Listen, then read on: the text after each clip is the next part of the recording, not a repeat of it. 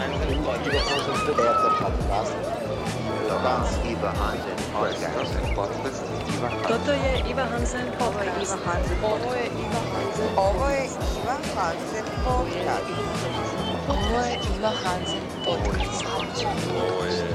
Ovo je Iva Hanzen Podcast. Ovo je Iva Hanzen Podcast. Ovo je Iva Hanzen Podcast. Ovo je Iva Hanzen Podcast. Esto es el podcast de Iva. Ovo je Iva Hanzen. Ovo je Iva Hanzen. Ovo je Iva Hanzen podcast. Ovo je Iva. Je Iva Hanzen podcast. Ovo je Iva Hanzen. C'est le podcast de Iva Hanzen. Dobar dan, ja sam Iva Hanzen, a ovo je Iva Hanzen podcast. Sa mnom je danas Jakov Novak, uh, moj dugogodišnji uh, poznanik. Uh, Jedan... Stani, ponovno ispočetka. Ali tu se ništa ne reže, brate. Tu, se sve, tu sve ide ro. Sap, ispočetka. Kakav poznanik? Dugogodišnji prijatelj. kolega, prijatelj. E, ako ja uvijek, ja želim tebe nazvat prijateljem, jer osjećam da smo prijatelji, ali kao nismo nikad bili ono kao full tight, pa sam mislila onaka, kažem prijatelj, kao će reći, pa nismo... Šta nikad... ono, po... ajde ispočetka. Okay, ispočet... ajde. Prijatelj i kolega, I sjajan kolega, novinar i... Bivši uh, ured... novinar. Okay, medijski stručnjak. Medijski, evo, okay. Okay, pa ćeš da. Ti, ako što nisam rekla, dodati. Može. Sa, ok, sad idemo for real. Uh, bok, ljudi, ja sam Iva Hanzen, a ovo je Iva Hanzen podcast. Sa mnom je danas Jakov Novak, moj dugogodišnji prijatelj, kolega, suradnik, vrsan, on kaže sad bivši novinar, ali ja bih rekla ćeš ti biti novinar cijeli život jer imaš to u sebi. Znači, vrhunski novinar bi ja rekla, hvala, hvala. Uh, stručnjak za videoprodukciju, za medijski sadržaj, Uh, šta sam još zaboravila reći? Uh, I očigledno stručnjak za e- emocije. Valjda. Stručnjak za emocije? Aha, jesam sad otkrio temu današnje. Da, neka si, neka si današnje. Nisam stručnjak za emocije, uh, samo ih imamo. Sjajno, i kao takav si divan sugovornik za ovu temu. Da, dakle, danas je tema uh, emocije. S naglaskom, s naglaskom na emocije kod muškaraca.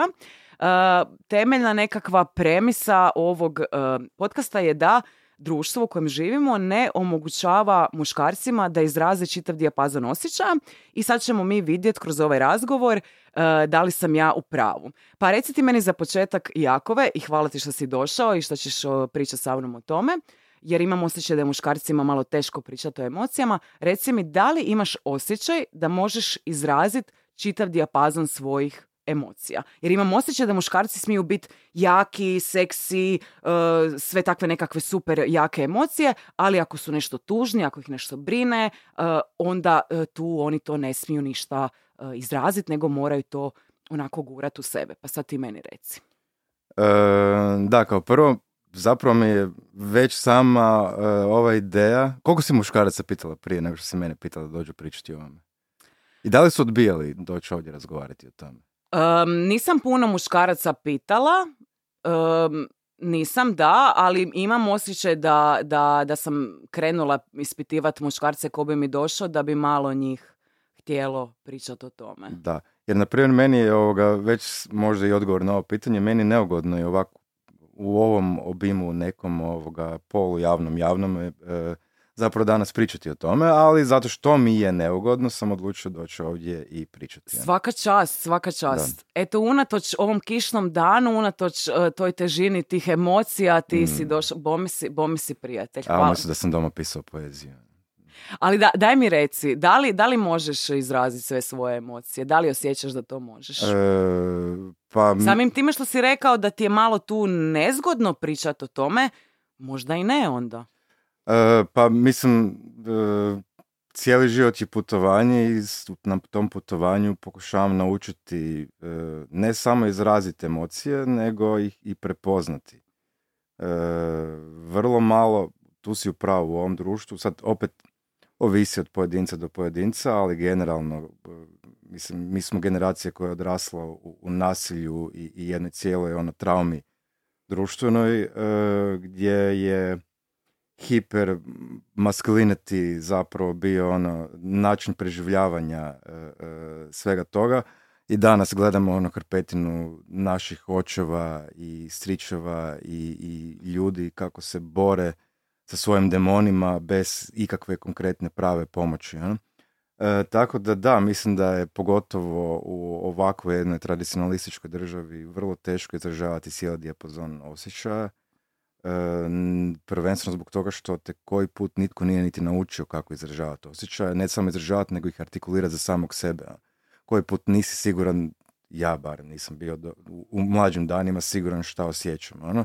I najčešće mi je i strah i nesigurnost i e, cijeli taj dijapazon osjećaja bio uh, manifestiran kroz uh, agresiju, ljutnju i uh, uh, takve neke ovoga ispade, umjesto da su bili procesuirani iznutra i, i pravilno ovoga prepoznati i ishendlani. Uh, Tako da ono, mislim da, da kao društvo ne želimo puno ovoga pričati o emocijama uh, uh, i kao pojedinci koji put ne znamo zapravo pričati o emocijama, ja još uvijek ne znam neke stvari pravilno izraziti ovoga, niti prepoznati u sebi, ali opet ono, dok živim, rastem, nadam se. Ali zanimljivo mi je ovo kako si rekao da si naučio prepoznavati osjećaje. Koji su tvoji alati za prepoznavanje osjećaja? Nemam pojma. Ne, stvarno ne znam. Neću, recimo, ono, mislim, to je, to je, to je znaš, ono, unutarnje, unutarnje borbe, unutarnje rasprave, E, e, čitanje e, tuđih iskustava, slušanje tuđih iskustava. Kao novinar sam imao jako veliku sreću dvadeset godina stvarno svakakve vrste, tipove, ljudi, situacije doživljavati na drugačiji način, to sve oni proživljavaju i manifestiraju prema van. Ne bih htio koristiti riječ manifestiranje zbog toga što je to vrlo, vrlo često korišteno za ono manipuliranje sa ljudima koji pokušavaju se poboljšati. Ono, ali mm-hmm, mm-hmm. Ježi ga, to je riječ sada. Ono. E, koje je bilo pitanje? Ne sjećam se više. A, kako, dolazi, kako prepoznaješ emocije? To si rekao, znači sad kroz... To je ono, na primjer, znaš, ono, kao voziš se s autom, neko te... E, imaš ono neki moment road rage-a, eventualno, sad sam kroz promet prolazio, svi su trubili, bili živčani. E, e, I, znaš, ono, neko, o, psiholozi, psihi, kaj već jesu, ovoga ti govore, trebaš promatrati svoj... Ne, ne, da, da ona kontrolira tebe, nego i promatrati. On. Ovoga, kak, šta to znači? Jako dugo mi je trebalo znati šta to znači i um, uh, još uvijek pokušavam zapravo skužiti šta to znači, ali nekako uspijevam uh, sve više i više raditi na tome. On. Mislim, govorimo tu konkretno, ono, sad moram ono, biti valjda očigledno dosta otvoren. Uh, meni se svašta urušilo, ne svašta, sve mi se urušilo kroz potres i pandemiju i financijski i stambeno i sa odnosima, tako da sam u nekom trenutku i sa poslom, tako da sam u nekom trenutku, kako se zove, bio dosta, dosta uh, dolje i nisam znao kako da se vratim natrag gore, pa sam se morao primiti vrlo, vrlo prljavog i gadnog i teškog posla uh, uzizanja samog sebe natrag i traženja pomoći od ljudi oko sebe, za koje me je bilo strah pitati dosta dugo, ali onda me je zdravstveno počelo to sve ovoga, tijelo ono kao pamti mm-hmm. e, i onda sam shvatio da bi rađe htio biti e, živ, zdrav i sretan nego držati to sve u sebi i trpiti u tišini. Ali mislim to je zanimljivo da sad si upravo rekao da si doživio e, stresove na nekoliko, u nekoliko aspekata života i da si se bojao to izraziti u biti.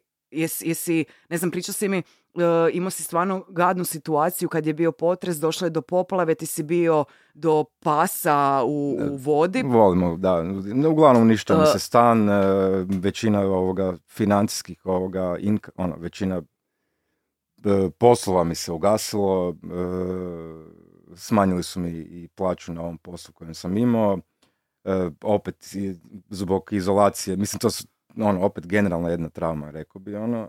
E, da, drago ali... mi je da pričam o ovome, jer mislim da se puno ljudi i, i frajera može naći u ovome što ti sad pričaš. I u nekom trenutku, znaš, svi oko mene su e, sjebani u kurcu, a ti se ne želiš suočiti sa svojim stvarima, jer ono, ne želiš se suočiti i onda ideš ovoga nekak probat kroz rad, red, rad i disciplinu zapravo ovoga, zanemariti sve što se događa u tebi, do trenutka dok ti to ne pukne na neki način. Ono, meni se to manifestiralo kroz uh, bolest. Uh, opet manifestiralo.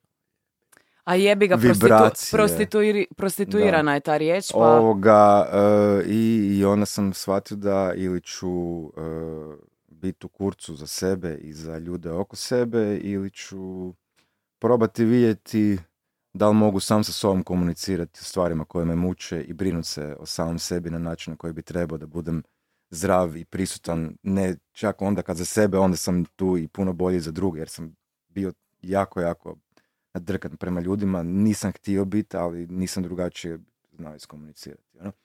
Tako da, um, da, ovo je isto dio jednog toga da, da ono, zato što me je neugodno tome, sam došao ovdje e, pričati o tome da se suočimo opet sam sa sobom i sa svojim strahovima. Hvala ti. Muškarci, čuli ste, i žene, slobodno dođite ako e, ovdje u ovaj podcast, ako imate poriv e, e, sabit neke strahove tamo u kut. Ali e, zanimljivo je isto ovo, i dalje sam na tom osvještenju, osvještavanju svojih osjećaja. Recimo, ja sam shvatila da se moram jako, jako povući u sebe, u potpunu samoću. Uh, u tim mjesecima kad sam u potpunoj samoći uh, ne komuniciram ni sa kim, eventualno sa sestrom, iako je bilo perioda, recimo godine dana, kad me samo ona smjela kontaktirati dva puta godišnje. Jako sam puno u tišini, u molitvi, u meditaciji, u, u čitanju uh, i samo tada kad sam apsolutno mirna, sama u tišini, zaista mogu uh, vidjeti uzrok i posljedicu i doći u kontakt sa sobom i sa svojim osjećajima, i dođu mi doslovno nekakve razrješenja nekih situacija uh, u, toj, u toj tišini. Uh, ali imam osjećaj da muškarci će rijetko otići, će, će rijetko posegnuti za odlaskom na, ne znam, meditaciju ili meditacijom doma ili na jogu. Na jogi ima jako malo frajera. Um, mislim, joga nije odgovor na sve, ali eto sad bacam načine kako možemo raditi na sebi. E, malo frajera znam koji su, koji su dobili poriv da se, ne znam, zarede, e, kao što mi žene dobijemo. E, e, Kaj?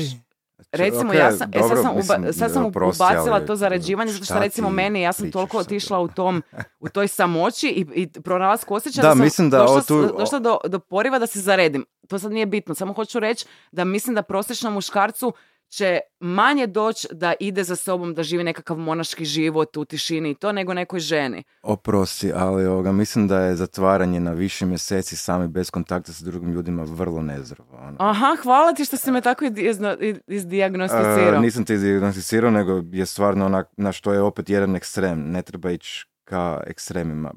Opet, to you, sad znam nakon pet godina you, samostinskog života. Ono, da. You do you, ali onak trebaš druge ljude i trebaš se otići koji put razbiti sa ekipom, trebaš se ovoga... I nije da, da, da muškarci nemaju te sve stvari. Mislim, ono...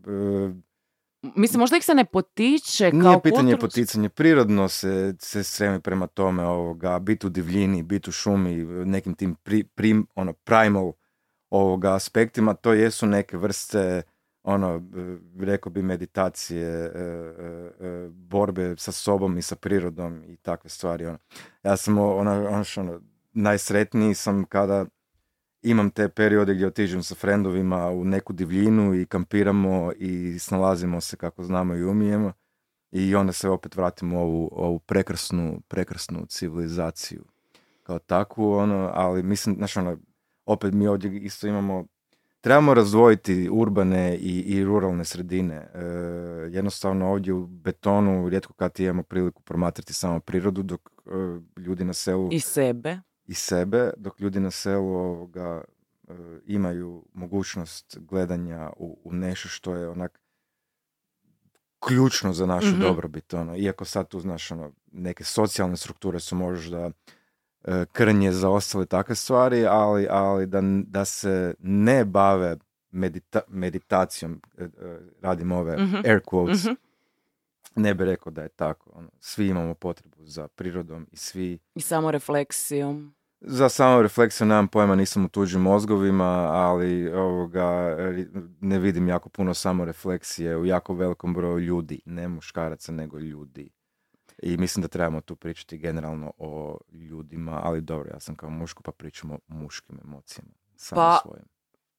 Slažem se zapravo da svako pitanje koje se ovdje postavlja ili inače treba uključivati i jedno i drugo.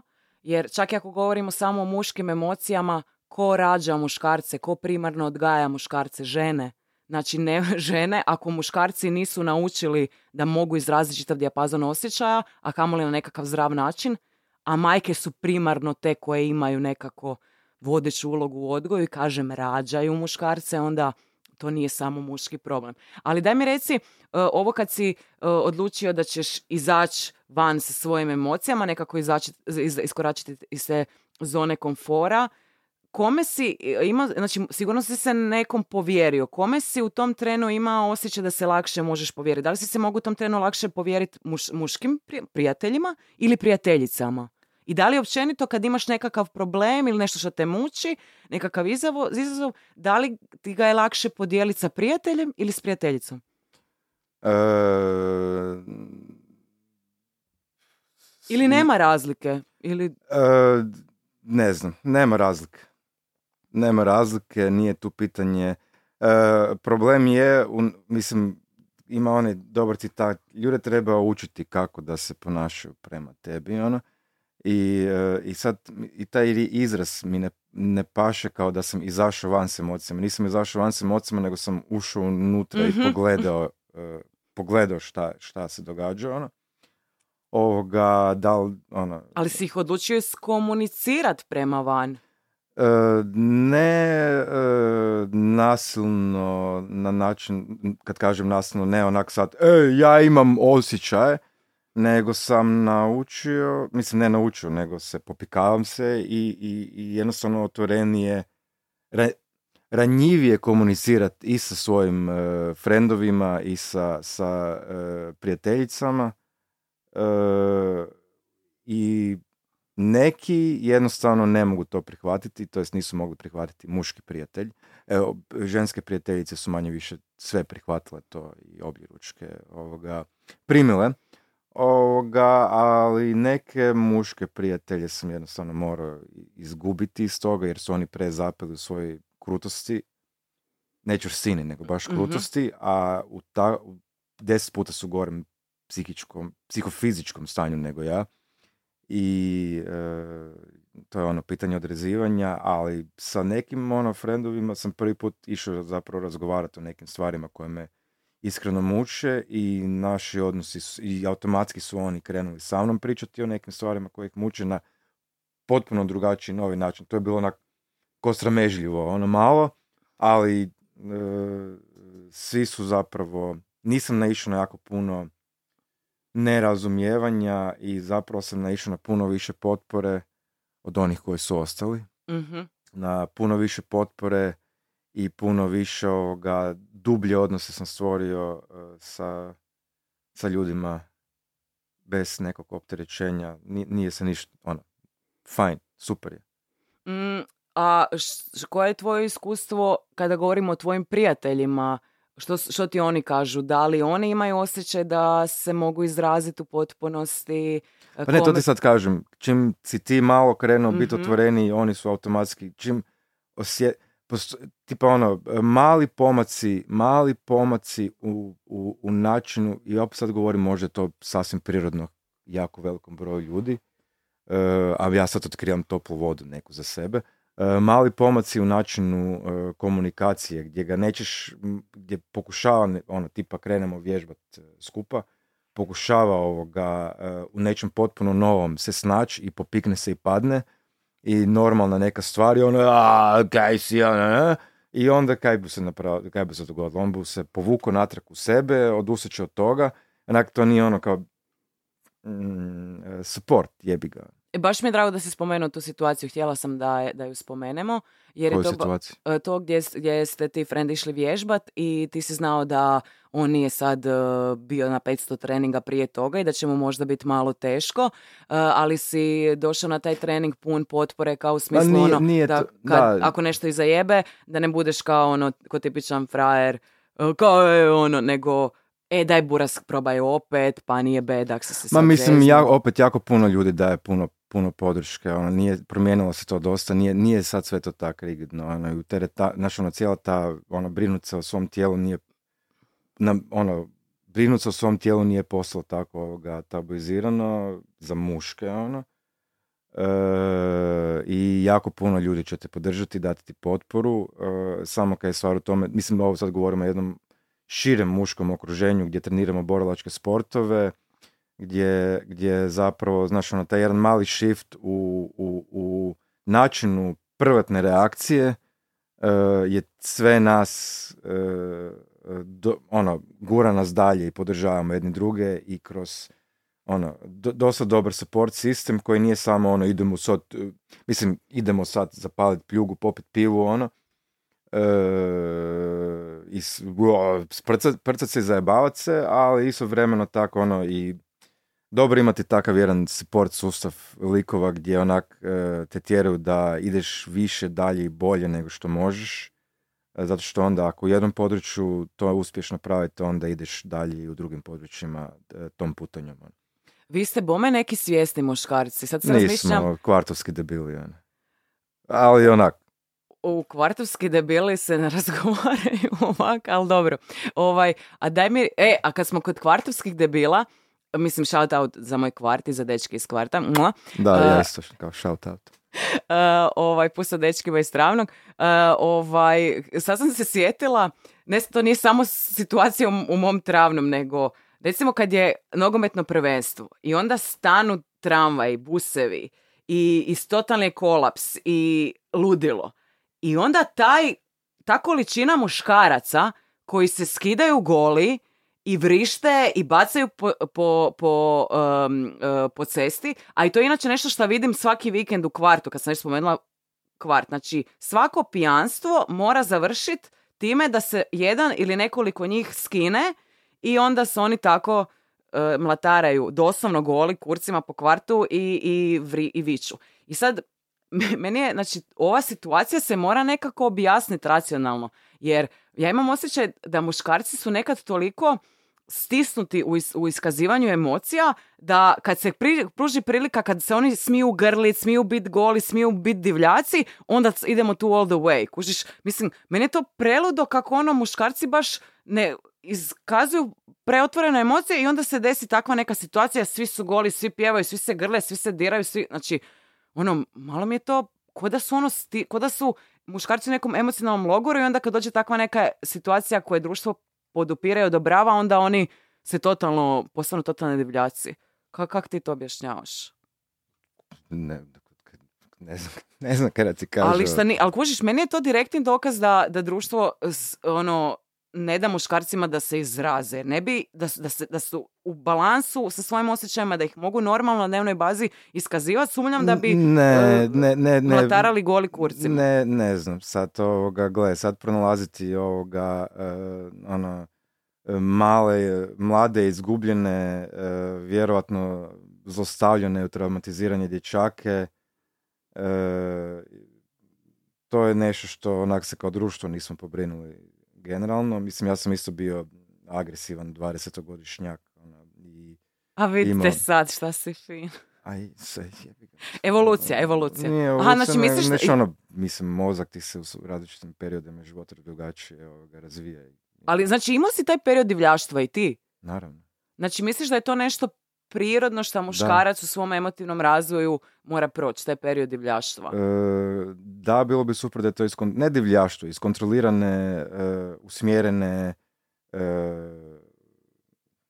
ne znam kako bi to rekao. I ne bi nazvao naš ono tekme da su neki problem. To, to je kolektivna katarza i, i, i kolektivno veselje. E, mi smo socijalno bića i to je jedan oblik i način. To što sad postoje ono... N- loše postavljene e, e, definicije muškosti unutar određenih skupina tih ono bojsa, mislim, gle, znam jako puno isto bojsa koji su bili divljaci prije i sada su, znaš, ono, brižni i dobri. Ajme, i ugodni da, gore očevi, ovoga, i onda, znaš, ono, to je jedan drugi period života i sad, ono, šteta koju sami sebi nanosimo u, u, u tim periodima je, ne znam kada ti velim. To je onak, klinci do svoje neke dvadeset pete godine će jednostavno biti agresivni, pogotovo ako su izgubljeni, ako nemaju pravilne mentore i ako nemaju ono, neke ono, usmjerenje u životu i ako su poznali uh, isto žene koje su onak isramatizirane, pa njih isramatiziraju, pa oni isramatiziraju drugu. Znaš, ono, to su sve tek previše, opet koristim traume, ali to je buzzword dvije tisuće dvadesetih očigledno. Traume i manifestiranje. E, da. Ovoga. E, zvučim ko, ne želim reći ko. Ok. Ko Joy Dispenza. Ne znam ko je to. To ti je, znači, taj lik, Isuse Bože, on je ono number one self-help autor već jedno tri četiri godine. Poseram ti se na self-help autore, oprosti, ne želim pričati. Ne, ne moram. Ja mislim, ali dobro. A osim ako ćeš mi sad pitati nešto toksično muškosti, onda možemo e, pričati. Ka- oh my god, kako si anticipirao moje sljedeće pitanje? Jer Baš sam ga vidio u poruci. Aha, a mislila sam da me znaš u dušu. Ovaj, um, da, što imamo sad je, s jedne strane taj toxic masculinity, i ja bih rekla, s druge strane, uh, molim vas, ljudi, shvatite ovo iz ljubavi, pederizaciju društva. Dakle, uh, potiče se ta pederizacija društva. Sad, to je jedna tema, mislim, za cijeli podcast, ali imamo, dakle, s jedne strane, to moraš biti frajer, moraš biti baja, moraš udariti šakom o stol, moraš biti snažan, ne smiješ pokazati osjećaje, moraš biti emocionalno nedostupan, i onda imaš te pretjerano Uh, nježne tipove. Evo, na primjer, dva, dvije situacije gdje sam uočila pretjeranu nježnost, iako to čak ne bi bila ni nježnost, to je neka bolest, kod dva muškarca. Pro, prošlo ljeto dolazi mi jedan zavodnik doma, ja ga u, zamolim da izađe iz kuće, on ne želi. Ja kažem, ja ću te zadaviti svojim rukama golim, izbacit ću te van iz stana, on krene plakat. I krene plakati, plače, i šmrklje vise iz nosa, i on hiperventilira. Ja sam ga jedva iz kuće izbacila, on cijelu noć plače, šalje poruke. Ja si mislim, dečko, nije bolest sve šta boli. Znači, ti nisi pretjerano nježan, ti si, ne, ono, ideš na blok. Ili situacija, čovjek jedan živi u mojoj zgradi, susjed ispod mene, koji se panično, panično boji mojih pasa. Moji, pa, moji psi su ono, Uh, ja kažem, ako će mi doći kad ko provaliti u stan, te cure će ga izlizati, izljubiti, uh, mogu ga napasti jedino pusama. Međutim, taj muškarac se panično boji tih mojih pesica. Ok, jedna je Staffordica, ali ono, brate mili, ako maše repom, želi ti dati pusu, ček se bojiš. I on sa tim svojim klinkama, jedna ima tri, druga ima pet, kad me vidi, on se ukopa i govori curicama stalno, nemojte se bojati, nemojte se bojati. I neke nam govorim, slušaj me, ne boje se tvoje curice, bojiš se ti. One osjete to i automatski se one boje. Ali nešto se one boje. Ja kad te vidim, ja osjetim tvoj strah, ja bi te uh, ugrizla, ja bi te napala. I to sam primijetila da ima tih muškaraca koji su tako pretjerano, pretjerano bez muda, da u meni to izaziva agresiju. Ono što je govorila moja tetka uvijek, ko na uh, kokoš koja, koja je na umoru ili nešto je bolesna pa je druge iskljucaju. Ja tako kad vidim muškarca bez muda, ja ga imam por, ja, ja dobijem nekakve nasilne emocije. Znači, Boži, sad pričamo o toksičnom ženskosti. ženskosti. E, wow, okay. Hvala ti što si, da, e, izgleda da. da imam elemente te toksične da, ženskosti. Da, da, jer si sad zvučilo vrlo, vrlo grozno. Ba, baš prosti, grozno. I, da, ja, da. Sad, ja to izgovoram sad, slušam sebe dok ti govorim to i mislim si, ona, toliko stalno pokušavam biti puna suosjećanja i ljubavi, znači, sad, ali svejedno kad ga vidim, ja bi ga zadavila. Znaš, ali kojiš, gledaj, mislim sad, ono, uh, neki lik se rasplako ispred tebe uh, uh, zbog povrijeđenosti, nemam pojma e. čega, i ona ti njemu, i mi sad tu pričamo o muškim emocijima i ti ona sad sereš uh, zbog toga što je lik pokazao svoje, možda jebi ga to kaj ga niko nije naučio da, da se regulira i samo kontrolira i da, ali opet je to, znaš ono, to je sad isto pitanje suzdržavanja i regulacije, to su dvije različite strane. E, oprosti, da, nisam, oprosti, samo što te prekidam, htjela sam zapravo reći da postoje dvije situacije, takva situacija i situacija, na primjer, kakve sam imala u svojim vezama, gdje e, smo u nekakvoj raspravi, gdje on zaista želi Uh, uh, proniknut u mene, pomoć mi, doživit me, ono, uh, ući u kontakt sa mnom, ja sam zločesta i hladna i on ono krene plakat, ali od oča kao želim, želim ovo riješiti s tobom, želim doprijeti do tebe i ti si samo zločesta i hladna i ono doslovno vidiš čovjek, kreću mu suze, ali ne zato što ono nema muda, baš zato što ima muda jer je već očan, ono ti si moja ženska, želim to s tobom, ali daj se zbroji. Ili situacija koju sam malo prije pričala dečkima, zadnji dečko, ja, na jako jedan ružan način smo prekinuli, da ne idem u detalje, i kad smo razgovarali o tome, jer to baš bila jedna toliko sadistička situacija, on je krenuo plakati i rekao je, da Iva, fakat oprosti, znamo se, znači dvadeset godina, rekao mi je, Iva, oprosti, ono, fakat sam bio đubre i kre... ja, sam, ja sam bila, ono, toliko ganuta, uh, ja sam općenito u takvim situacijama kad, znači, kad smo u odnosu i uh, znači, ne ova situacija, znamo se prvi put pa tebi, ono, vidimo se prvi put pa tebi šmrklje ispadaju iz nosa, nego mi smo, znači, sad već u nekom odnosu, dugo se znamo gdje ti osjećaš da možeš izraziti osjećaj. Meni je to i uvijek izazivalo osjećaj ganuća kad bi vidjela te suze, bi bilo kao, Isuse Bože, s druge strane je ljudska osoba, toplo ljudsko biće koje ipak želi stvoriti nekakav komunikacijski bridge sa mnom. Tako da to su, ja, ja cijenim to. I mislim da i one bi se uvijek ispričavali kao prostiš sa plaćem, ja bih govorila ne, ne, ne, samo molim te, izrazi se, ono. Tako da to su dvije različite situacije. Znači, ko šta ja recimo, znači, kad mi se nešto desi, bude situacija nekad kad mi u javnosti dođe da zaplaćem. Ali ono, pustit ću suzu, obrisat ću, neću sad tu nasred ceste se raspast. To ću, za, to ću za, rezervirati za svoju spavaću sobu i kupaonu. Znaš, razumiješ? Jesi li kad pozvala svog susjeda koji se boji pasa na kavu kod sebe doma da se malo družiš sa tvojim psima? E, nisam... Mislim, nije tvoje, nije da. na tebi da rješavaš njegove traume, mm. ono. Ali, ali vidiš, dobra ideja, da, da. Nije na tebi da rješavaš njegove traume, ali manje više kad ljudi imaju fobije određene, ovoga, uh, uh, mislim, opet nisam medicinski stručnjak, niti nemojte nikakve, nemojte me slušati, nisam u pravu ničemu. Ali jako često ljudi te fobije rješavaju tako da su eksponirani u kontroliranim uvjetima tim stvarima koje ih plaše. On je očigledno imao nekih loših susreta sa psima i nikad nije naučio da, znači ono, jedan pas ga bez e, razloga ugrizo, misliš da će ga svi psi bez razloga ugrizi. Užim. Uh, jako puno radim sa psima, pa onda kao razumijem taj aspekt toga svega, ono, i mene su isto živcirali ljudi koji onak ja, ja, ja, ali kaj sad, svi imamo neke svoje gluposti, ono. U pravu si, možda bi trebala.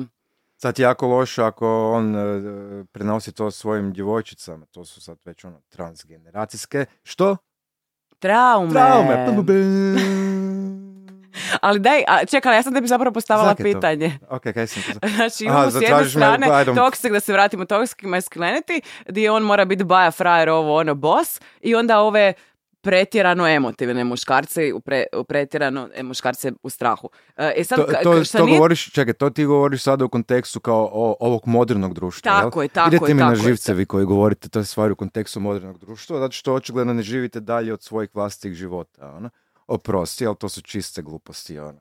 E, e, da, reci mi, slobodno, znači, ako sam ukrila. Danas je, danas je izašao na, na jednom e, portalu kojeg neću reklamirati, e, neki tekst o e, Gen Z-u i upravo to je, nisu koristili riječ pederizacija, zato što kao ipak su ovoga mainstream portal, e, gdje ono Gen Z su, oblače se ovako, oblače se, ono kao ovaj Charlemagne, pa aha, aha. Uh, Harry, se, Styles. Harry Styles, pa sva ta, svi ti, ne znam, dvadeset something dječaci, ono, ovoga, onako, i dolje komentari, o, propast društva, vojni rok i sve te izrkavanja, mm-hmm, ono, mm-hmm. jer smijem psovat. No. Apsolutno, ovo je Iva Hanzen podcast. Sva ta izrkavanja ovoga, svih tih priprostih ono, umova, e, kao danas se to događa, a slušali su John Bon Jovi prije da. dvadeset godina, Uh, David Bowie prije uh, trideset godina i uh, slušali su uh, uh, ono bitniki su, bitnici su kako se čitali su bitnike, uh, prije toga su bili Dendi, prije toga su bili ovoga uh,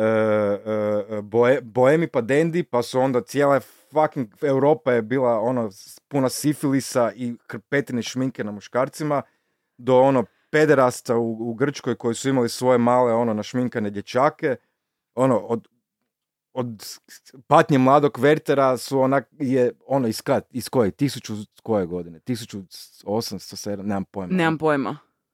Znači ono, uh, vidiš o čemu, vidiš ali kako... Ali zapravo da, Isuse, hvala ti na ovom to, kratkom pregledu povijesti, da, ovo nije nešto novo, to se zapravo stalno ponavlja. Svaka nova generacija, to je svaka stara generacija, će nove generacije srati da se oblače kopičkice, dok su oni istovremeno se oblačili kopičkice u, na, u obliku mode koja je tada bila popularna i onda je bila neka stara generacija, o, današnja djeca su ovo, ba, ba, ba, ba.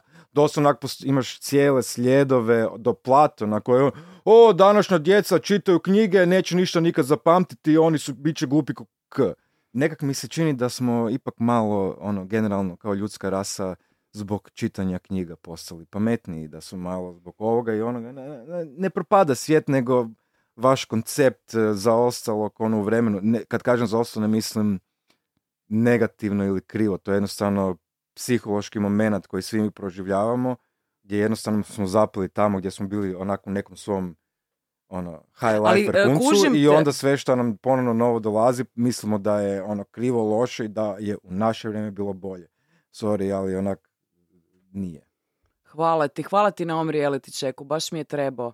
I da, onak, kako se zatvoriš uh, u samostana pet godina, da ti nemaš pojma koja su kretanja u društvu i šta je novo, šta je staro, tako da u biti hvala ti što si me informirao i podsjetio. Nije, da... Nije to do tvoje izolacije, to je generalno, opet govorim, krpetine komentara, ljudi koji mm. onak uh, se ne sjećaju da, da im imaju pet ploča od David, možda nemaju pet ploča David Bowie, ali sigurno imaju od Olivera Mandića. E, to je to, to je to. Uh, pa dobro, idemo lagano privoditi ovo kraju. Um, Što se tiče, što se, što je sa emocijama koje iskazuješ uh, prema curi svojoj, uh, djevojci s kojom ljubuješ u tom trenutku života? Da li, da li si možeš, kol, koliko daleko si dopuštaš da ideš u iskazivanju emocija kad si sa curom, djevojkom?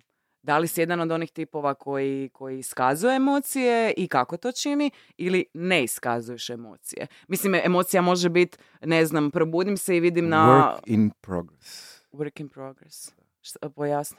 Ne mogu. Work in progress.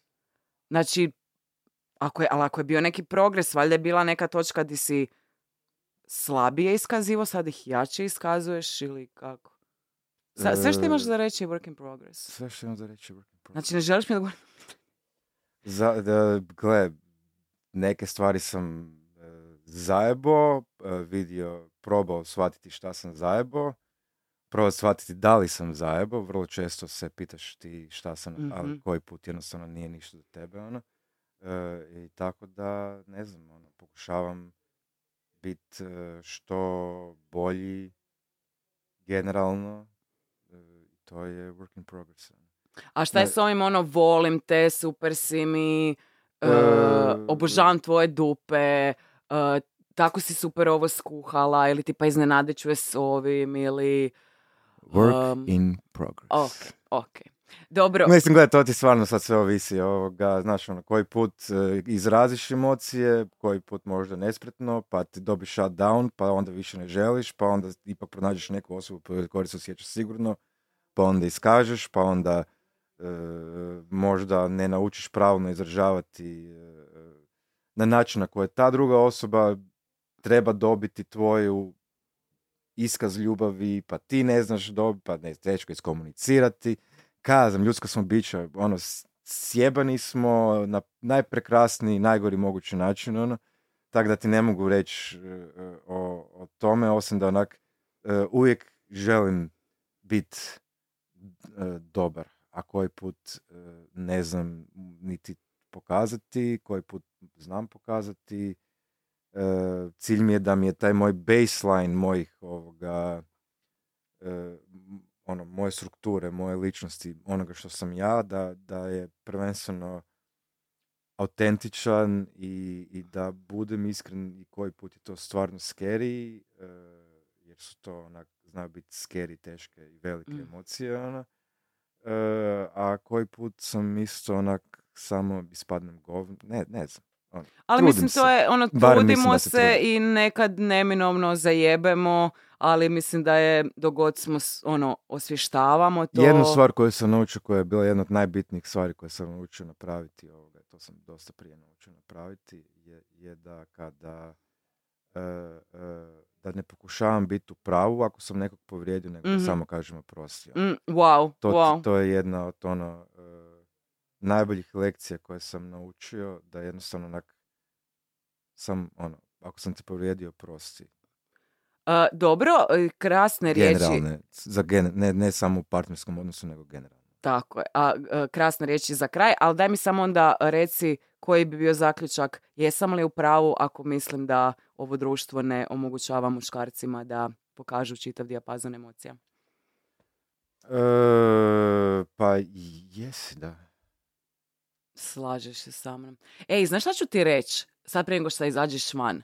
Fakat sam primijetila kroz na- naše najobičnije poruke uh, da si fakat radio na sebi zadnjih godina, jer recimo... Uh, kažeš ono, ne, ne znam šta je bilo, banalne su neke situacije, često koristiš oprosti, nisam htio to tako reći, ili oprosti, nisam to tako mislio. Dobro, puno... sad zvučim kore da sam stalno izjavljala. Ne, ne, ne, ne, nisi, nego ali sam, bilo je tih pa, dvije, tri situacije kad nisam tipa, ono, neko ti ne bi ništa iskomentirao i ti si ono kao rekao nešto u smislu, sorry, nis, nisam htio kao ispast ta grubila nešto. Znači, bilo mi je ono, aha, on je, on je osvijestio šta je rekao, skužio da bi to čak možda moglo biti malo grubo, iako ja to uopće nisam tako shvatila, i svejedno je imao poriv to iskomentirati, onak, wow, ono. Nekak, ne znam kako da to objasnim, nekak sam baš... U zadnje vrijeme, kad, kad se vidimo, naspram onog vremena prije, baš imam nekak osjećaj, i ne znam, to sam već u par navrata u našim razgovorima ubrala, da onak baš intenzivno radiš na sebi po riječima koje koristiš, rečenicama, ono, evo ne znam, baš sam ti to htjela reći. Baš mi je to super. E, hvala. Znači, nije, hvala. Da se razumijemo, nije, nije ne, jako ne, pla, plaći pičko kompli, kao... Kompliment, nek... mislim, trebao bi uzeti, valjda je kompliment. Da, da, da, da, da, da. Ne znam, sad se... Ne evo, na primjer, s... to je dio, jedan, jako dugo nisam uh, znao primiti kompliment. Uh, mislim, to postoje sad tu e. krpetine razloga koje ne želim ulaziti, ali i to sam mislim naučio. A ovo tu, ovo tu, kaj pričaš ono, Uh, uh, htio bi se malo referirati na pop kulturu, dža da pa to, Freaks and Geeks uh, od početka. Freaks and, Freaks and Geeks. Ovoga, i ovaj uh, jebeni, pardon, uh, stoner Seth Rogen, uh, kao tipa onaj, ne znam kaj je to. Uh, ta, ta vrsta humora gdje onak izbaciš van impulzivno, uh, to je taj ono joke setup, izbacivanje van impulzivnog, i onda u tom još, impu, znaš kao ljuci i impulzivno, i onda kao am, se počne ona kao osvijestiti to i u istom tonu, ona kao, gle, ono, ljud sam, nisam mislio to, stvarno si mi draga, ono, ili drag, ili tak, neka, onak, ok, da, samo, e, to sam, evo, taj dio mi je bio onak, možda bi mogao početi primjenjivati, jer koji put sam onak, e, izražavam nešto što ne, ono, nije mi unutra, i onda se, e, kako se zove, kalibrirati. Mm-hmm. Uglavnom, generalno, uvijek se, ono, svako malo se čovjek treba malo iskalibrirati. Ne znam, svaki ne, pokušava se, svaka, svaka osoba. Svaka osoba, svaka osoba. Dobro, uh, sad možeš ići van. Ako želiš da pijemo kavu, možemo malo pričekati dvadeset minuta. Ako moraš ići ono rješavati onaj teksič, teksič, tehnički da, problem, da, onda drugom prilikom. Uh, pa dobro. Znači, bit ćeš kraće nego, nego Jakov. A sad tako nam da, uh, u studio dolazi Lovro. Sjajno. Uh, evo, nastavljamo dalje. Sa mnom je sada u studiju Lovro. Uh, inače, mi smo u Cycle Studiju koji vodi Jan Kinchel i još jedan moj dragi dugogodišnji prijatelj kao Jakov koji je malo prije sjedi ovdje. U Cycle Studiju se svaki ponedjeljak snima Iva Hanzen podcast kao i svi ostali podcasti i svašta nešto magično se dešava u ovom studiju, budući da je Jan jedan vrlo um, poznati hrvatski producent, di džej, uh, glazbeni poduzetnik i tako dalje. A Lovro je njegov, ja bih rekla, apprentice i novo producentsko ime koje će obilježiti hrvatsku glazbenu scenu. Jesam te dobro najavila? Nisi mogla bolje. Eto, hvala Pozdrav. ti, hvala ti Lovro što si došao. E, znači, nastavljamo razgovor o emocijama. E, postavit ću ti, malo ću te kraće držati tu nego Jakova, nemoj se ništa, neće biti teško. E, prvo pitanje, ono što sam postavila Jakovu, da li misliš da muškarci mogu izraziti čitav dijapazon osjećaja, jer ja imam osjećaj da to ne mogu. Da li, se, da li ti imaš drugačije iskustvo ili... Znači, definitivno mislim da mogu.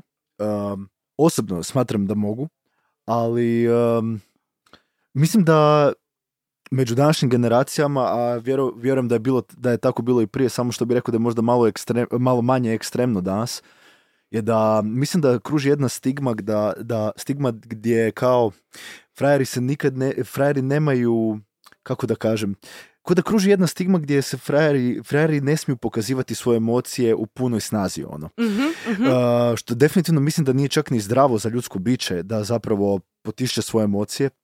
Što više smatram da bi se svi zapravo trebali izraziti emocionalno i mislim da je to jako zdravo. Umjesto da to potičemo, potiskujemo u sebe i zapravo trujemo na taj način svoje tijelo. Ja, bi, ja to tako doživljavam. Ali to si dobro rekao, prosti što te prekidam, jer Jakov je malo prije rekao da e, zbog tih emocija koje drža u sebi, one su toliko počele izlaziti, ja bih rekla da, da je počeo doživljavati to i na tjelesnoj razini. O, imao je nekakve tjelesne jel, te, te, tegobe, posljedice. Aha. Ako smijem spomenuti, ti si imao recimo i problema s anksioznošću. Da. Znači, to je opet nekakav primjer gdje mi, kada suzbijamo emocije, one izlaze van kroz tijelo. Tako da, da, apsolutno si u pravu kad kažeš da misliš, i to ne zato što smo mi sada tu zaključili, mogući si mogući stručnjaci, tipa Gabor Mate, sad prvi koliko ih ima, govore stalno o tome da se emocije moraju izražavati, jer pa ka, ono, rak, pa nije da rak padne sam s neba, ono, on se, mi ga stvorimo. Mislim. Znaš što, ja se apsolutno s ovim slažem što si sad rekla, upravo ovo, pogotovo ovo za rak, to je definitivno, uh, to je, pa, po, mislim, ok, neću govoriti baš puno o raku, jer ne, ne znam pretjerano puno, ali definitivno je, uh, mislim, rak, rak je, je definitivno jedna stvar koja isto tako dolazi sa nemarenjem za sebe mm-hmm. i Mm-hmm. i uh, ne tretiranjem sebe na pravi način. A rekao bi da ovo sa potiskanjem, potiskivanjem emocija i nemogućnošću izražavanja samoga sebe, to je isto jedna jako bitna, bitan faktor u općenito jednom ljudskom životu. Mm-hmm. Um, e sad, drago mi da si spomenula ovo tu za anksioznost, jer mm-hmm. ja već dugi niz godina zapravo patim od anksioznosti. Znači, od dvije tisuće osamnaeste sam službeno zapravo dijagnosticiran sa uh, napadajima panike, ko nekakvim, ajmo reći, kemijskim stanjem mm-hmm. uh, u mom tijelu. Ali ono što je super, uh, rekao bih zanimljivo možda vezano za to, je da mi je psihijatrica višestruko navrata rekla da jedan od razloga zašto imam zapravo, ajmo reći, taj poremećaj, ako ga mogu to tako nazvat, iako ne gledam ga kao poremećaj, što više, više ko snagu dan danas, mm-hmm. to jest naučio mm-hmm. sam ga tako gledati, mm-hmm. ali rekla je da je jedan od razloga zašto mi se to javilo konkretno kod mene je što sam super senzibilan, mm-hmm. to jest kako bi ona rekla hipersenzibilan. Ja sam recimo, ja bi sebe od, karakterizirao definitivno kao jako emocionalnu osobu i što više shvatio sam da me, da ne trebam to gledati kao svoj neki, ja moram reći weakness, mm-hmm. to jest slabost, nego što više kao neku snagu. Samo što je treba znati iskoristiti.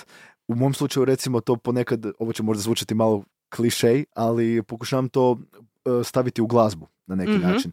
I na taj način ja vidim to kao neku snagu. I to je nešto što zapravo jako i cijenim kod sebe, jer znam iskoristiti svoje neke slabosti. To jest, pretvoriti slabosti u, mm. u prednosti, to jest jačine neke. Tak da, to jest u vrlinu. Tako da, eto, to je to što ja, kako ja to recimo vidim, ali definitivno me nije sram, niti me strah pričati o svojim emocijama. E, ali vidiš, sad mi je to isto palo na pamet kako je možda to i generacijski. Jakov koji je malo prije sjedio tu, on ima trideset osam, ti imaš dvadeset pet. E, možda je i to do nas, da, do tih kao starijih generacija koji su sad oko četrdeset i više, e, gdje se muškarci ipak stvarno... E, ono, nije im se dalo da se izraze, a imam osjećaj da vaš, da te mlađe generacije, znači niste vi sad toliko mlađi, ali ipak kao malo tu je nekakva dobna razlika, imam osjećaj da se vaša generacija ipak potiče uh, i pogotovo muškarci u tim generacijama da se izraze. Jel, jel ti imaš, jel imaš osjećaj kao da se prije su se muškarci mogli manje izraziti, sad se ipak mogu više sa dolaskom vas novih generacija koji ipak razmišljate malo svjesnije i, i šire o nekim stvarima? Ja mogu, uh, hm. znači ono što, ono što sam primijetio je da uh, kada stariji pričaju o, o recimo, um, ajmo reći takvim nekim stvarima, bilo ili, men, sad, ili, ili bilo ili mentalno zdravlje ili uh, emocije i tako to, i uvijek dobijam dojam kao da, kao da, prije, kao da se prije puno manje pričalo o tome i ono što sam na početku rekao, rekao kao da je postojala puno jača stigma o tome da muškarci ih ne smiju pokazivati svoje emocije, jer čim to naprave, kao da pokazuju neku svoju slabost. Ja uopće ne znam u kojem trenutku povijesti ili života se to desilo da su emocije, da, emo, da su emocije jednako slabost. Mm-hmm, to mi mm-hmm, nikako nije mm-hmm, jasno i moram mm-hmm. priznati da ja na, nažalost nemam odgovor na to, samo mi nije nikako jasno zašto je to to. Definitivno mislim da, se, da je to zapravo jedna čak vrlina izražavati svoje emocije, jer daješ ljudima do znanja kako se osjećaš, što je uopće nije loše. Naravno, ne treba uvijek dijeliti svoje emocije u svakom mogućem trenutku sa bilo kim. To je isto jedna stvar koju mm-hmm. treba uzeti u obzir. Ali mm-hmm. danas, danas primjećujem da se ljudi, e sad, ja ne mogu govoriti za starije generacije, to jest za generacije neke koje, kako da kažem, godina koje ja nisam ni doživio. Mm-hmm. Ja imam dvadeset pet godina i mogu jedino reći ovo što ja primjećujem danas. A među svojom generacijom mogu reći da čini mi se da su ljudi zapravo jako otvoreni i nije ih strah emocionalno se izraziti, pričati o svojim emocijama. E sad, ne znam da li je to do odgoja, ne znam da li je to do nekakvog generalnog društvenog, kako bi rekao, možda nekakve generalne društvene promjene, ali definitivno primjećujem da se u mojoj generaciji ljudi izražavaju, otvoreno pričaju o emocijama, dobro, netko više, neko manje, ne, mm-hmm, mm-hmm. ali generalno ne bih rekao da su jako zatvoreni i eto, to je nekako kako ja to vidim, ajmo reći. Uh, a, baš sad dok pričamo o tome sam se sjetila našeg razgovora koji smo imali prošli put kad sam odradila podcast, pa smo sjeli malo i porazgovarali o, ne, o, o nekim privatnim situacijama i uh, ja sam uh, uh, u tom trenu kad smo pričali, bilo mi je to tako lijepo iskustvo i čak kad sam došla doma danima nakon toga mi je znalo to past na pamet i um, imala sam veliki osjećaj zahvalnosti kao prvo, uh, što si imao osjećaj da mi se možeš povjeriti. Uh, kao drugo, imala sam osjećaj kao wow, ono, koji cool lik, koja muda, ono, to mi je bilo užasno cool. I treća stvar, uh, nije mi bilo, uh, bila sam, da, zahvalna i onako nekako počašćena, kao wow, ti se osjećaš dovoljno ugodno i, i sigurno sa mnom da ćeš podijeliti uh, neke intimne detalje svog života. Tako da, baš sam htjela tu spomenuti situaciju jer mi je bila toliko simpatična, opet i snažna, jer nisam... Zbog, iako smo pričali o emocijama, nisam imala feeling da kao to umanjuje um, ono, tvoju muškost, nego da pače, bilo mi je kao, wow, koji cool lik, ono, kao kak je otvoren. Tako da, ono, you kick ass, man. Uh, daj, daj mi sad još malo odgovor, reci... Ako te mogu Aha. samo prekinuti na sekundu, samo da ti spomenem nešto. Jako mi je drago da si to prvo sada rekla, jer uh, mislim da je... Kao prvo, mislim da se ljudi dobro osjećaju kad im se neko otvori, mm-hmm. jer imaju odmah ti daju do znanja da se osjećaju sigurno i da, normalno s tobom. Da, da, ono kao hvala ti, hvala ti. Mm-hmm. Ali druga stvar je definitivno da si mi ti, konkretno sad ti, uh, si mi definitivno stvorila jednu, uh, kako da kažem, dojam o sebi ili možda čak mogu reći atmosferu oko sebe gdje ti se ja mogu um, otvoriti sa takvim nečim. Tako da to je isto jako lijepo. I to ne može svako ti stvoriti takav, takvu atmosferu i dati taj osjećaj sigurnosti. Da. Super da si to, da si mi sad malo pohvalio, jer malo prije smo, Jakov i ja, kad sam pričala o ovom dečku, muškarcu koji iz zgrade koji se boji mojih pasa, onda je ispalo da sam malo uh, žensko, ženskastotoksična, ženskotoksična. Uh, mislim da, da treba uh, osvijestiti te, te momente. Mislim da i mi žene imamo isto te elemente toksičnosti. E, tako da, ovaj, samo sam htjela reći u biti kako lijepo da si me pohvalio da, da, da, da ispadne da koliko sam žensko toksična, toliko sam i, i, i ponizna i puna osjećanja. A, ali dobro, nije sad to bitno. A, kad, is, kad izražavaš emocije, kad imaš poriv progovoriti o njima, da li misliš da ti je lakše izraziti se pred muškarcima, pred prijateljima, muš, muškim prijateljima ili pred ženskim prijatelj, pred prijateljicama? Ili ti ne, no, nemaš, nemaš nikakvu... Moram, moram priznati da stvarno nemam neki preferans. Uh, to, je, to, je, to jako ovisi o osobi, o osobi i o trenutku. Ono. Mm-hmm, mm-hmm. Stvarno nije, nije, da, nije da se lakše otvaram ili muškarcima ili ženama. Da, stvarno tu nije, nije da imam neki preferans. Nego ovisi o osobi samo i da li te ona čini da, da ti je ugodno u njenom društvu ili ne. Da, da. Što više, ponekad, ovo će možda malo čudno zvučiti, ali sam siguran da bi se neko mogao poistovjetiti. Mm-hmm. Ja, recimo, se ponekad volim, volim se ovaj, otvoriti osobi koju uopće ne znam. Mm-hmm. Ima jer ta, nešto jer u tome. Takva osoba me ne zna od prije i neće, mi, neće biti malo pristrana. Mm-hmm. Kako da kažem, mm-hmm. nego će, samo će, um, kako da kažem, ne, neće mi reći ono što ja možda želim čuti. Mm-hmm. Nego će, bi, pošto upravo zato što me ne zna, će mi reći upravo o, neko, o, nekakvu objektivnost, to jest da, objektivnije će mi reći nego, vjerovatno, nego osoba koja me actually zna neko vrijeme ili što već. Mm-hmm. Zna točno ko sam i zna šta bi možda htio čuti. Mm-hmm. Tako da ima nešto u tome da se zapravo otvoriš osobi koju apsolutno ne znaš. Mm-hmm. Jer to je zapravo ono real. Da, jer nekad ono, pogotovo mi cure, kad se jedna drugoj um, žalimo, uh, to mi je super, naletio mi je neki quote neki dan. Me and my best friend uh, talking about guys, it's like blind leading the blind, ono. Znači, mi često znamo, cu, jedna, pogotovo kažem, to je jako prisutno među curama, gdje ti kao ideš njoj dati savjet, ali ti znaš da to biti nije taj savjet koji treba poslušati, nego kažeš to samo zato što znaš da ona to želi čuti. Tako da, da, da možda je nekad objektivnije ono, uh, s nekim potpunim neznancem uh, podijeliti uh, unutarnji svijet svoj. Uh, daj mi sad reci, što misliš o ovom... ovom... Ja glavna sad do, da smo do pola tu. Ne, ja ću samo malo ući pružim podršku svom Lovri. Aha, okej. Okay. Lovro je brutalan. Znači, vi ćete sad morati puno rezati u ovoj epizodi, ali dobro, to je... Neko ćemo rezati. Ok, aha, sve ćemo ostaviti. Pa ja volim to sve tak ro. Znači, s jedne strane imamo toxic masculinity, s druge strane, opet, oprostite, L G B T I Q, ne mislim šta loše, pederizaciju društva. E, sad šta ti misliš o tome? Da li koliko je toksično jedno i drugo? E, da li je pravi odgovor, balans? E, šta ti misliš? Ka, I kako to, što nije to apsurdno da s jedne strane imamo te snažne buškarce sa emocionalnim kapacitetom čajne žličice i onda ove pretjerano bez muda.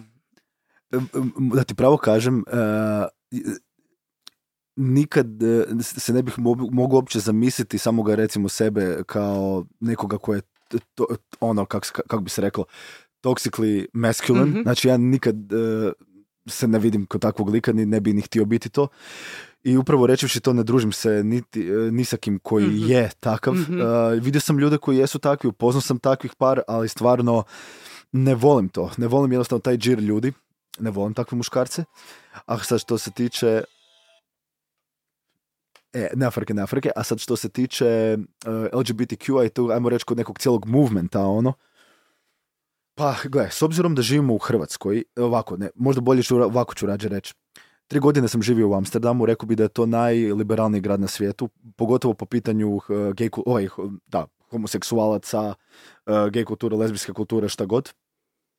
I trans kulture i toga svega. I ja mislim da sam se unutar te tri... Mislim, ja nikad nisam imao ništa protiv, mm. niti išta, nikakav neki ono jak, jak sud. Što više, jako sam otvoren i rekao bi da sam tako i odgojen. Ali um, u Amsterdamu sam dobio još jedan dodatni dojam da je to jedna zapravo jako normalna stvar i da, mm. da, da postoje kulture koje jako rade na tome da to bude još normalnije mm-hmm. nego što je i da to pretvore u neku, nekakvu normu.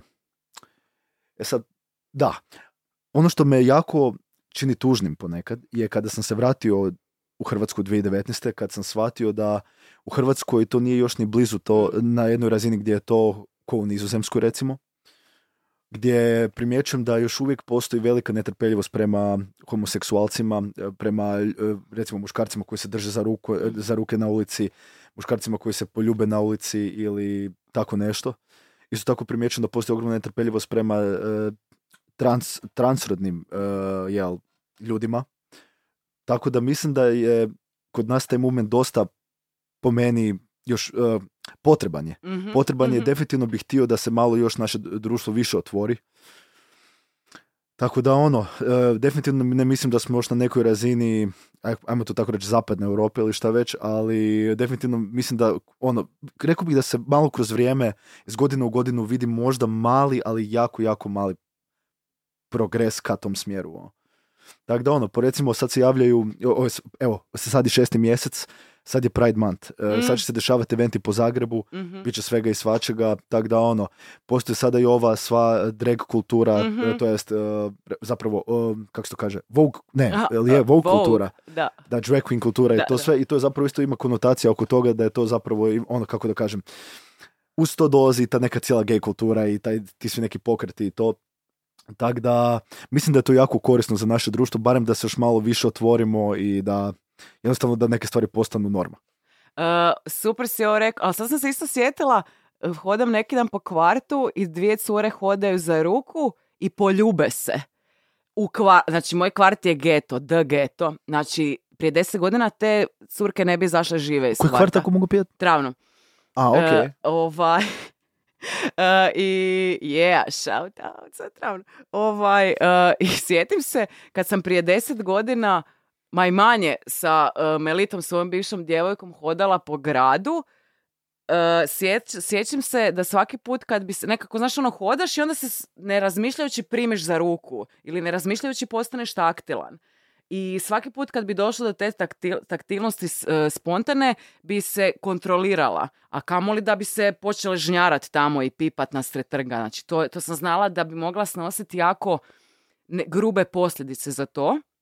I onda mi je bilo ovo, wow, što dvije cure nasred geta to rade. I mislim si, gle, zaista neke stvari su se promijenile u zadnjih pet, deset, trideset i dalje godina.